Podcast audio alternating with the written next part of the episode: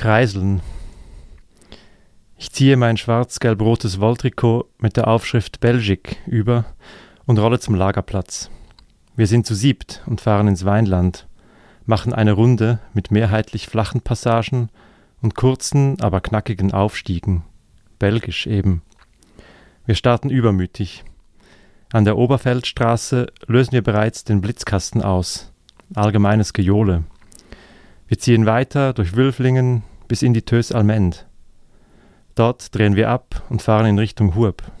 Beim Weinbaumuseum schreie ich Marco Pantani, schalte einen Gang höher, reiße aus der Gruppe aus und starte meinen Bergangriff.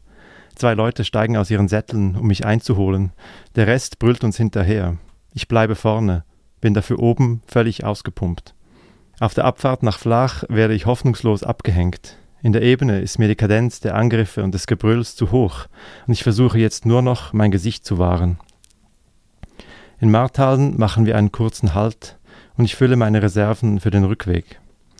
Wie es sich für eine belgische Ausfahrt gehört, proben wir zum Schluss den belgischen Kreisel.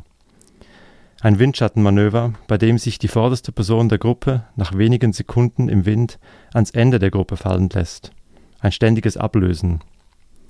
Wir kreiseln, ich pedaliere wie ein Wahnsinniger, lasse mich zurückfallen, finde den Tritt, kurble, bis ich an der Spitze bin, lasse mich wieder fallen.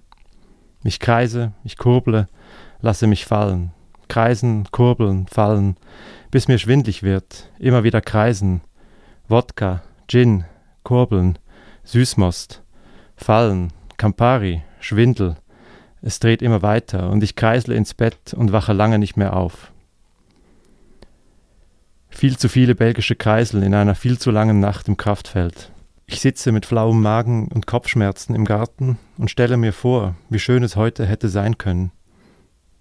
Dann nehme ich mein Handy und tippe in den Velochat.